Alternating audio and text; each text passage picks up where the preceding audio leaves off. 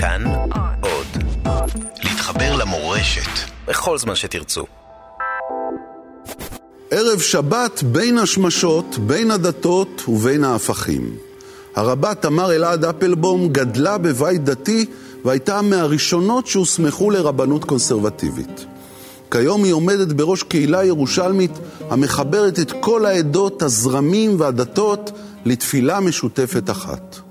שיחה מלב אל לב על הדרך להגיע לפנימיות העולם ופנימיות בני האדם.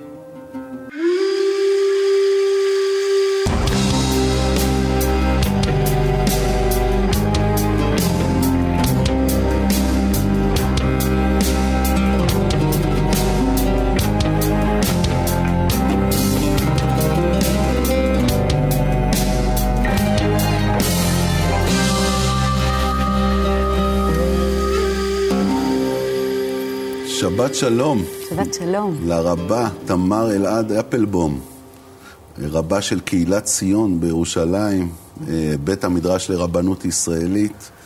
אנחנו פה בבין השמשות, הרגע שבו אנחנו צוללים לתוך השבת, והייתי שמח רגע אם היית אה, משתפת אותי ואת הצופים במה שקורה לך בזמן הזה של השבוע.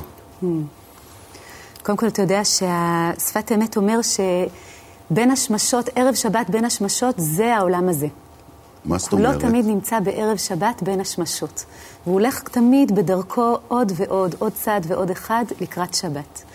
וזה באמת הרגע הכי יפה בשבוע שלי, באופן אישי, בקהילה שלנו, קהילת ציון בירושלים, שממש עושה את התפר הזה והצעדים שבין ערב שבת לשבת יחד. מתכנסים אנשים מכל הזרמים, ומעבר לכל ההגדרות. חלקם נראים חרדים, חלקם ציונות דתית, חלקם חילונים, חלקם... כולנו פשוט... בעצם אין הגדרה לקהילה שלך, נכון? הגדרה. זה הכל מהכל. זאת קהילה ארץ-ישראלית. זאת קהילה, אתה יודע, פעם אמרו, נניח במסכת אבות בתקופת הזוגות, אתה רואה את רבי יוסי בן, יוחנ... בן יוחנן, שהוא איש ירושלים, ככה אומרים עליו, וגם אני, אשת ירושלים. אבל יש אצלכם באמת גם לא רק יהודים. נכון. באים גם הרבה לא יהודים להתפלל. נכון. בעצם זו קהילת בין השמשות אחת שלמה. בהרבה מובנים. גנבתי לך את השם, זו צריכה להיות רבה של קהילת בין השמשות. זה נכון. למרות זאת היא קהילת ציון, כי זה נכון שיש לה איזו שדרה ושפה של יהודים. אנחנו mm. יהודים. אני הבת של ההורים שלי, הנכדה של הסבים שלי, שמעבירים מסורת מדור לדור, ובאותה מידה הם מגיעים כיוון שהם ילדים ונכדים שמחזיקים מסורת משל עצמם, וגם להם יש איזו מסורת של מנוחה ושל שבת ושל קדושה ושל יחד ושל תקווה לעיר שיכולה לאחד ולחבר, שחוברה לה ושמחברת אותנו יחדיו. Mm.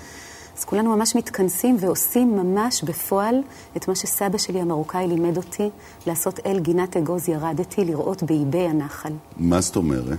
זה אומר ממש לשבת יחד, בחדר קטן וצנוע בלב ירושלים. באיזה מרתף, אפשר לומר, מקלט. ממש, מקלט. לרדת, ממש להיות באיזה עמוד נמוך, ולבקש מענווה מאוד מאוד גדולה, לבקש לפסוע אל תוך השבת יחד. ותמיד אנחנו מתחילים עם החזנים שלנו מאוד מאוד לאט, עוברים בין כל עדות ישראל, כל אוצרות ישראל, ממזרח למערב, ניגונים חסידיים, פיוטים מרוקאים, אלג'יראים. ממש תופרים את כל הדברים האלה לאט, מבינים שהתפירה של המנגינות היא תפירה של נשמות. תופרים אדם לאדם, את כל מה שהיה לנו בשבוע. תפירה של מנגינות היא תפירה של נשמות. Mm-hmm. למה? כי זה המקומות הכי פנימיים, הכי עמוקים, כן. שצריכים uh, לפעמים איזה טלאי, איזה חיבור אוהב של איזה חוט. ממש. אבל מה בבית? את נשואה, את אה, אם נכון, לשלוש. נשואה ליוסי ואם לשלוש בנות. ואיך איך, איך נראה ערב שבת בין השמשות בבית של רבה? קודם כל מאוד דומה. דומה. מאוד דומה למה שתיארתי לך בתפילה. התפילה היא לנסות רגע להקשיב, לשמוע איזה הולם לב, אולי קולקטיבי, אולי קהילתי. ובתוך המשפחה שאנחנו זוכים להיות חלק ממנה, אנחנו ממש מחפשים הולם לב.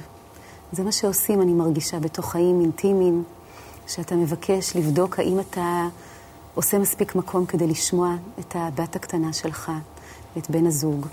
לעשות מקום לעוד אנשים שייכנסו לתוך הבית, שהבית יהיה בו גם מקום למה שאנחנו וגם מקום לעוד, לעולם, לפגוש את העולם. אבל איך זה מתרחש בפועל? תני לי מצוות מעשיות, מה שנקרא. קודם כל, הדבר הכי... מגיע השעה של קבלת שבת בבית, עוד מעט את צריכה כבר לרוץ לבית, הקנ... לבית הקהילה שלך, נכון. כדי לראות אם כל הכיסאות במקום ושניקו את הרצפה ושהכול כמו שצריך, ואת די ממהרת, נכון. אבל רגע, אני בבית. את צריכה להדליק נרות, ויש לך גם משפחה אישית משלך. נכון. מה קורה שם? זה, אין טעם לעשות שום דבר בחוץ אם הוא לא מגיע מפנימיות הדברים. Mm. ואצלי פנימיות הדברים זה באמת לעמוד רגע עם המשפחה שלי ולאהוב, לומר שבת שלום, לזכור שאני פוסעת לתוך שבת לפני הכל איתן ואיתו, ומשם לצאת אל תוך הקהילה. תמיד אחת הבנות תשאל אותי על מה אני הולכת לדבר, mm. ותשאל אותי מה חשבתי ומה עברתי השבוע. וזה הולך איתי, השאלות שלהן הולכות איתי. ואיך הדלקת נרות שלך? אני יודע שלהרבה נשים יש טקס משלהם. את יכולה לגלות לנו את הטקס שלך? אנחנו, לפני הרבה שנים, יוסי ואני התחלנו לשיר את uh, הברכה המופלאה הזאת מתקופת הגאונים על הנרות, לשיר אותה במנגינה של החמה מראש האילנות נסתלקה. איך זה הולך? של ביאליק. אז אנחנו שרים הרבה מאוד פעמים, כמובן בשם המלכות, שאני ברוך אתה השם, אלוקינו מלך העולם, אשר קידשנו מצוותיו וציוונו, להדליק נר של שבת. בואי בואי המלכה, בואי בואי הברוכה, שלום עליכם מלאכי השלום. אה, מרגיש שממש הזמנת פה את המלאכים. ככה צריך להיכנס. ואז, ואז uh, מדליקים את הנרות? כן, הדלקנו נרות. הדלקתם נרות. ו... מכסים את העיניים כן. כמו שנהוג? כמו שנהוג. ואז פתאום מתגלה אור, פנים חדשות, פנים של שבת. ומתוך הפנים החדשות שלהם אני רואה את הפנים החדשות של המשפחה, של הבית, של mm. כולנו, שלי. Mm. ופתאום כל מה שתכננתי נראה לי רחוק, ופשוט השבת המלכה הגיעה. Mm. ואני מחכה לפגוש את כל חברי הקהילה כמו שהם, mm. שבאים כמו שהם. אחרי השבוע שהיה, מנסים לעשות איזו קפיצה איטית ועדינה, חזרה לתוך גן עדן. גן עדן זה לשון עדינות. פשוט לחזור לשם לאט. נהר יוצא מעדן להשקות את הגן. נכון. זו הדתיות החדשה של ישראל בעצם, משהו שמפרק את כל ההגדרות, את כל המגירות, אני כזה, אני כזו. הכל מהכל ובלי חומות ובלי מחיצות, זה בעצם הבשורה של הקהילה שלך ומה שאת מנסה לעודד בחברה הישראלית? קודם כל, אני חושבת שזאת בשורה עתיקה מאוד, שמה שחשוב זה פנימיות הדברים. אני רואה עכשיו דוב, ואני יכולה להסתכל עליך מבחוץ, אבל אני לא רוצה. אני רוצה לפגוש אותך מבפנים. והייתי רוצה שאנחנו נעשה אחד עם השני את אותו דבר. כל כך קל לתייג, כל כך קל להחליט על אנשים, כל כך הרבה דברים שרחוקים מהמציאות ואולי קרובים למציאות, אבל דיברנו על איזה עדר. לא דיברתי על אדם, על יחיד שעובר ולומד וטועה וגדל. אני רוצה לפגוש את פנימיות הדברים. התורה כולה מלמדת אותנו לפגוש את פנימיות הדברים. אבל לקח לך הרבה זמן לפרוץ את הדרך. גדלת במשפחה אורתודוקסית נכון. בירושלים, נכון. בשכונת ילדותי נכון. האמת, רמת אשכול. אני מתפלא שלא נפגשנו לפני כן. נפגשנו. אבל לא ידענו, לא, ידענו. ש... לא ידענו שאנחנו נפגשים. נכון. בטח חלפנו זה על פני זו, ואני הייתי בחור ישיבה שככה צודד מבטו הצידה, וגם את נכון, בטח גם. צודדת מבטך הצידה, וכך נפגשנו. נכון, נכון. עשית דרך משם. עשיתי דרך ארוכה, לפרוץ, נכון. אה, מסגרות. לי, ולא הייתי מגיעה לשום דבר ממה שעשיתי אם לא הייתי עוברת דרך כל הרחובות ליד ועם כל האנשים. גדלתי בבית אורתודוקסי, גדלתי בציונות הדתית, קיבלתי ממנה המון, המון אהבה, המון תשוקה, המון אהבת ארץ ואהבת עם. אני נכדה של סבים שלא היו קשורים לכל הזרמים והמגזרים הללו. סבא, סבים מרוקאים מקזבלנקה, שאהבו כל ילד, לא משנה איך בדיוק הוא עשה את השבת, היה מקום לשבת ולילד יחד. וסבא שהוא, שהיה חזן צרפתי, ניצול שואה, שלימד אותי שגם יהודים וגם לא יהודים ממש מבקשים פשוט לעשות את הטוב והישר, ולראות mm. את זה גם ביהודים וגם בכל אדם מאמין מסביב. ואחר כך באמת... וזה ניצול שואה אומר את זה. ניצול שואה שהוא, שבעצם עבר, הוא היה פרטיזן בשואה, ובמהלך השואה הוא ניצל על ידי כומר ישועי, mm. האב ז'וזף לורי. אז תחשוב מה זה אומר בשבילי נכדה שחיה בתוך הקיבוץ גלויות הזה, ומבינה שקיבוץ גלויות לא קרה, הוא קורה, הוא מתרחש. קיבוץ גלויות זה לחבר יחד את כל העדות, mm. את כל המגזרים. את כל הדתות גם. גם את כל הדתות והמאמינים, לחיות בירושלים, לשמוע מואזין מצד אחד, לשמוע פעמונים של כנסייה מצד שני. את מתפללת עם, עם כמרים ו- ו- ואנשים מהאסלאם, אין לך שום בעיה, נכון? יש לי המון חברים. יש לי המון חברים ואני מכבדת את התפילה שלהם. אתה יודע, אני מרגישה שכשחכמים מלמדים שבעצם היכולת שלנו לענות אמן אחרי ברכה של אדם היא-היא התפילה בהרבה מובנים. זה באמת היכולת שלי לענות אמן על תפילה של אנשים שכולה עשויה טוב ומבקשת לעשות טוב בעולם. גם אם התפילה ממוענת ללא מישהו שאת מתפלאת אליו בדיוק. לא, אנחנו כולנו, האל אחד ברא את כולנו. Mm. אם הוא לא ברא, הוא ברא כל אחד מאיתנו, וכל אחד שמבקש להתפלל אל האל הזה הוא ידידי ורעי בעולם. Mm. ואני ממש בירושלים מסתובבת מתוך תחושה שזה מה שהעיר מבקשת לעשות. את יודעת, כי הפרשה הזו, פרשת עקב, שעליה אנחנו תכף נרחיב את הדיבור, מתחילה דווקא בצעד הפוך. אתם באים אל הארץ, אומר משה, ואתם תיפגשו בתרבויות אחרות, דתות אחרות, אמונות אחרות, אל תתחברו אליהם. אל תהיו איתם, ההפך. הנה. נצטץ, תנצו, תשמידו. תשמעי, זה קשה לאישה רבה פלורליסטית אה, לפגוש את הפרשה הזו, זה לא פשוט. קודם כל, לא פשוט לפגוש את החיים. לא mm. פשוט, התורה מלמדת אותנו שלא פשוט שום דבר. הדבר היחיד שפשוט זה באמת לקרוא וללמוד ולשאול מה לי יש ללמוד, מה התורה מבקשת ללמד אותנו. אז מה את לומדת מפרשה שמתחילה, אל תתחבר עם האנשים האלה שגרים בארץ, אל תיצור מפגש בין תרבותי, בין דתי, תתנתק. מה, מה אנחנו עושים עם זה היום? זה מעניין, כי באמת הפרשנים החסידיים לא כל כך מסתכלים על הפשט, הם תמיד נכנסים לתורה mm. דרך הרמז והסוד והדרש, דרך הפרדס. פשט רמז, דרש וסוד. אבל את יודעת מה, אני חייב להפסיק אותך רגע בשביל תשדירים, ותכף נחזור לפרדס שאת מציעה. תודה.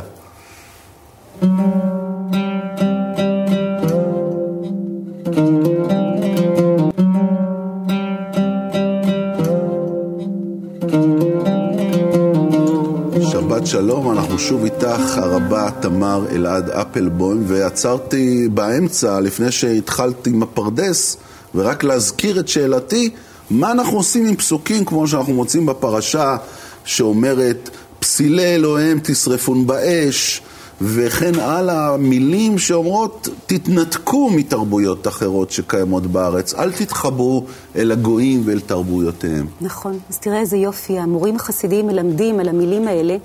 כי תאמר בלבבך, אתה תאמר לעצמך.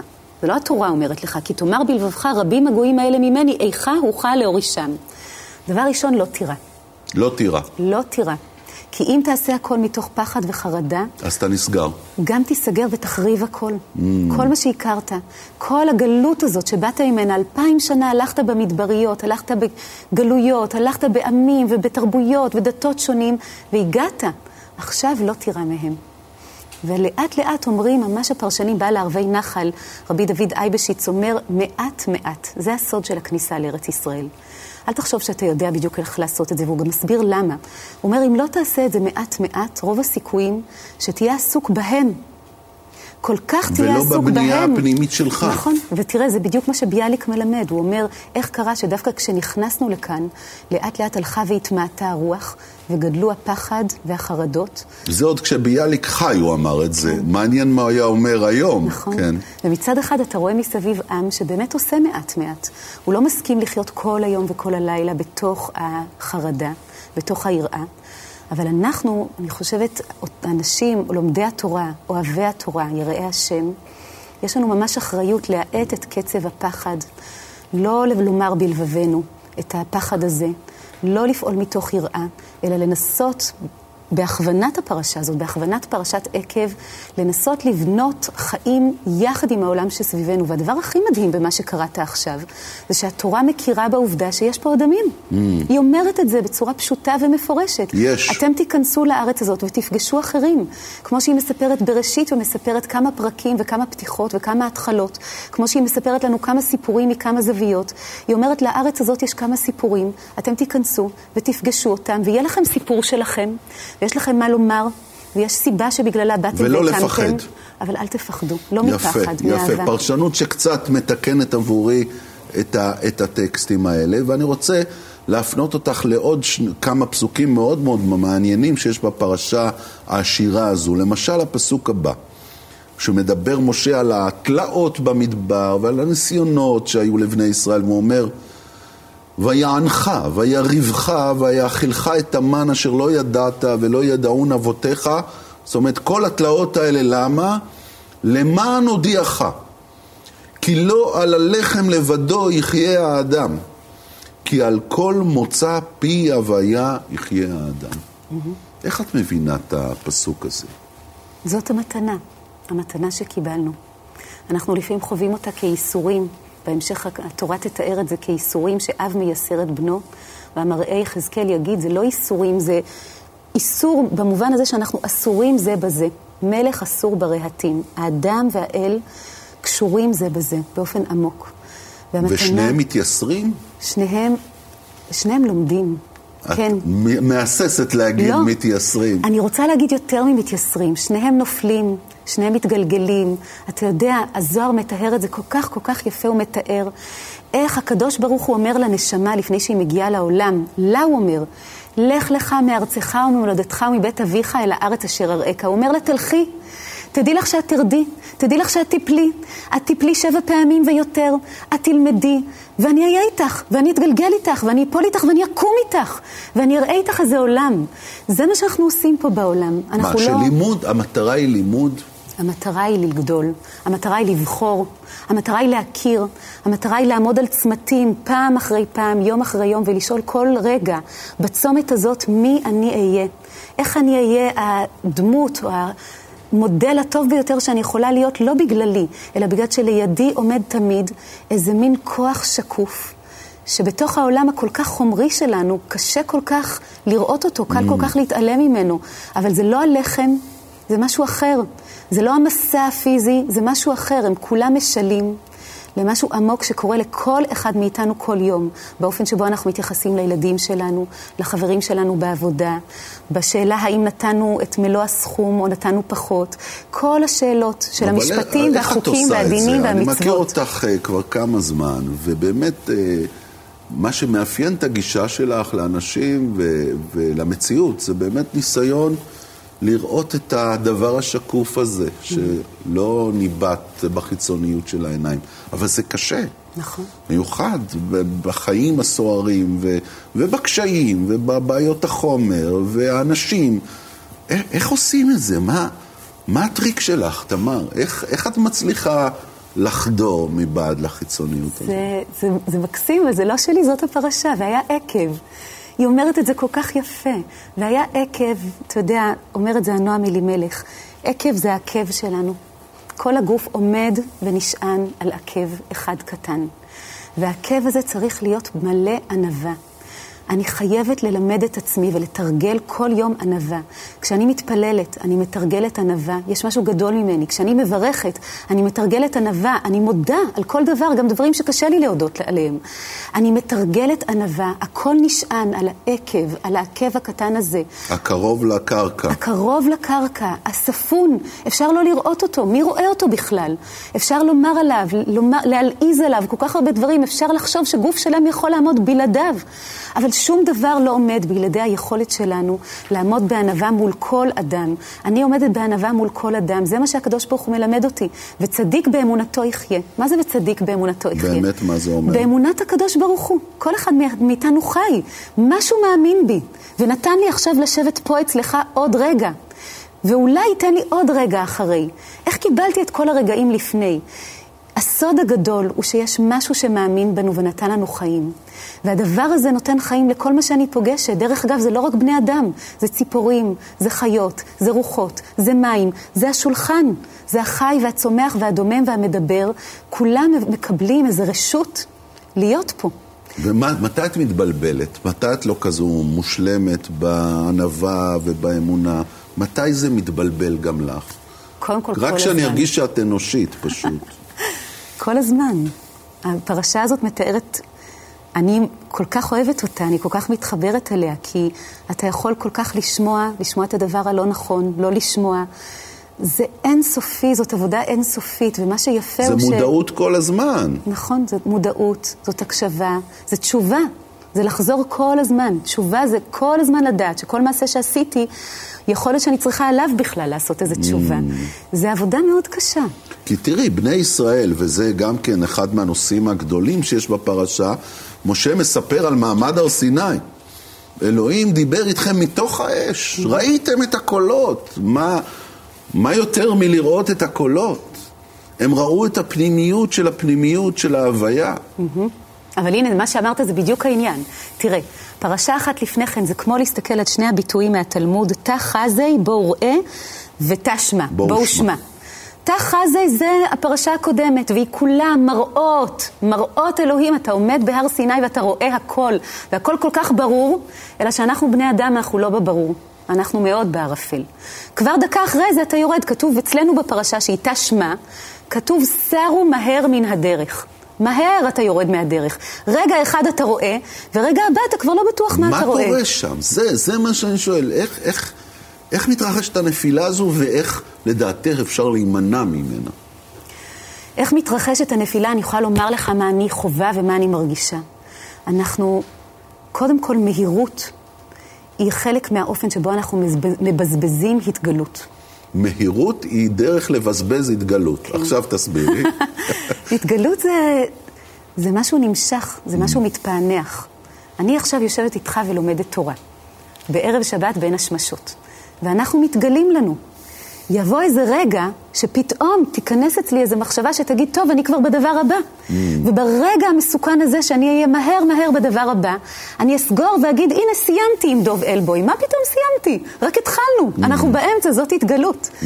התגלות היא היכולת שלי לא למהר, היכולת שלי לקבל על עצמי שהדברים מתפענחים כל הזמן, היא חופש. להיות אדם מאמין זה להיות אדם חופשי, במובן הכי עמוק של המילה, זה שם הוויה שהשתמשת בו. אני לא יודעת מה הקדוש ברוך הוא, ולעשות מסכה לקדוש ברוך הוא, ולעשות מסכה לכל דבר, ולחשוב שאני יודעת משהו על מישהו, זה הרגע שבו המהירות שלי הפכה להיות איזה סוג של מטריאליזם, אינסטרומנטליות. וזה מה שקרה לבני ישראל, הם רצו ישר למתג את החוויה שלהם, לארוז אותה, לסדר אותה ולהגיד, הנה, זו הייתה החוויה שלי, זו בעצם הבעיה של עגל הזהב, את חושבת? אני חושבת שכן, אני חושבת שזה קשור ליראה ולפחד שדיברנו עליו קודם. הפחד הוא מנוע מאוד מאוד גדול mm. לעבודה זרה ולעבודת אלילים. וצריך לחשוב כל הזמן שוב ושוב איפה אנחנו משתמשים במנוע הזה, המנוע הלא נכון, מנוע שהוא כל כך זמין, כדי להחריב ולהרוס את היכולת שלנו להיות ברגע הזה בתוך הקודש. כל רגע שבו אני חושבת על דבר כמשהו שמשרת אותי, אלוהים כמשהו שמשרת אותי, אמונה כמשהו שמשרת אותי, שבת כמשהו שמשרת אותי, קדושה כמשהו שמשרת אותי, הוא הרגע שבו הפכתי את היוצרות ואיבדתי את המפגש שלי רגע, אין מקום גם לאגו שלי משהו להתפנק קצת, לקחת משהו לעצמי? כל הזמן לחשוב על, על, על ההוויה ועל נתינה, מה, מה איתי? זה, אתה יודע, זה בלשון יהודה עמיחי, זה פתוח, סגור, פתוח. חייב להיות בך איזה חלק מסוים של אני. כי אחרת אני לא אחיה, נכון, אני לא אפעל. נכון, ההתגלות מתחילה באנוכי השם אלוקיך. Mm. אבל מצד שני, אסור לך, אסור לי לסגור את עצמי. אני צריכה כל הזמן לשאול מה מרחבי האני שיכולים להיות. התורה היא השתקפות של אין סוף מרחבי אני. דיברת. על אל קנה, ודיברת על אל אוהב, ודיברת על אל שאומר לנו גם לא לירוא מצד אחד וגם להיות איטיים יותר מצד שני. כל הפנים האלה הם פנים של אל שהם יותר מכל דבר אחר. אי אפשר לומר כלום על הדבר הזה, חוץ מאשר הזמנה לחופש, אהיה אשר אהיה. אז את יודעת מה, אני רוצה להעלות לנו פסוק מאוד מאוד משמעותי מהפרשה. ואתה ישראל, מה הוויה אלוהיך שואל מעמך? כי אם ליראה את הוויה אלוהיך, ללכת בכל דרכיו ולאהבה אותו ולעבוד את הוויה אלוהיך בכל לבבך ובכל נפשך. פירוש, בבקשה. אני חושבת שהדבר הנפלא והפסוק שקראת הוא שהוא לא חד משמעי. יש בו יראה ואהבה, יש בו בכל לבבך ובכל נפשך. אתה יודע, רב חיסדא אומר שאדם שנכנס להתפלל חייב להיכנס דרך שני פתחים, ורק אז יתחיל להתפלל. זה כתוב במסכת ברכות. שבהלכה זה משמעות של זמן. נכון. שהוא חייב לעצור רגע כשהוא נכנס, ולשהות, ורק אז להיכנס. נכון, פנימה. או של זמן, או אפילו לא לשבת ממש סמוך לפתח, לתת כבוד לבית הכנסת שאתה נכנס אליו. אבל מה שמדהים הוא שגם הזוהר, וגם אחר כך מורים חסידים, האוהב ישראל והרבה אחרים יגידו, לא, לא, לא. אתה נכנס לתוך הקודש, אתה חייב להיכנס שיעור שני פתחים. תיכנס גם ליראה וגם לאהבה. תיכנס גם לשכל, לדעת, שזה תפילין של ראש נניח, וגם ליד, תפילין של לב. אתה נכנס באהבת השם לתוך עולמות שיש בהם כל הזמן כמה שערים, כל הזמן כמה פתחים. זה פתחי לי אחותי. שיר השירים כולו אומר לך, אתה חייב לפתוח. אנחנו בני אדם כל הזמן נוטים לסגור. אבל מה, אם יראה או אהבה? יראה דווקא סוגרת. מה זאת אומרת שאני אכנס בשער היראה? אז אני ישר מצטמק, ישר מפוחד, מכווץ. אבל זה העניין. החיים ואמונה זה לא תעודת ביטוח. אמונה זה ממש איזה סוג של ריקוד בין כל סוגי המפגשים. אני חייבת שיהיה בחיים שלי יראה. יראת שמיים, יראת חטא, יראה מפני היכולת שלי לקלקל את הזולת ולקלקל משהו בחיים של הזולת. בלי יראה, האהבה שלי תהיה אהבה חסרת אחריות. היא תהיה אהבה מופקרת. שלי, מופקרת, רשלנית. ובלי אהבה, אני אחיה כל החיים סגורה בתוך פחד מפני היכולת שלי לקלקל בעולם. אנחנו באנו גם כדי להתנסות ביראה ולקלקל ולטעות וללמוד ולתקן ולעשות תשובה. ובאנו גם כדי לעשות אהבה פשוטה שמחברת ותופרת ועושה אחותי, מלשון איחוי, mm. היא מאחה הכל בעולם. והאהבה היא בדיוק המקום ההפוך, היא פתוחה. והיא מבקשת מאיתנו לנסות לפרום את כל מה שהכרנו עד היום, לצאת מכל מצבי הצבירה שהכרנו על עצמנו, ולצאת אל העולם במצב צבירה שעדיין לא הכרנו. שם לפגוש את האלוהים, שם לפגוש את הזולת, שם לפגוש את עצמנו. הרבה תמר אלעד אפלבום. שבת שלום. תודה שבת רבה שלום. לך. שבת שלום גם לכם. בשבוע הבא נקרא את פרשת ראה. יש מה לראות בפרשת ראה. בינתיים, שבת שלום ומבורך.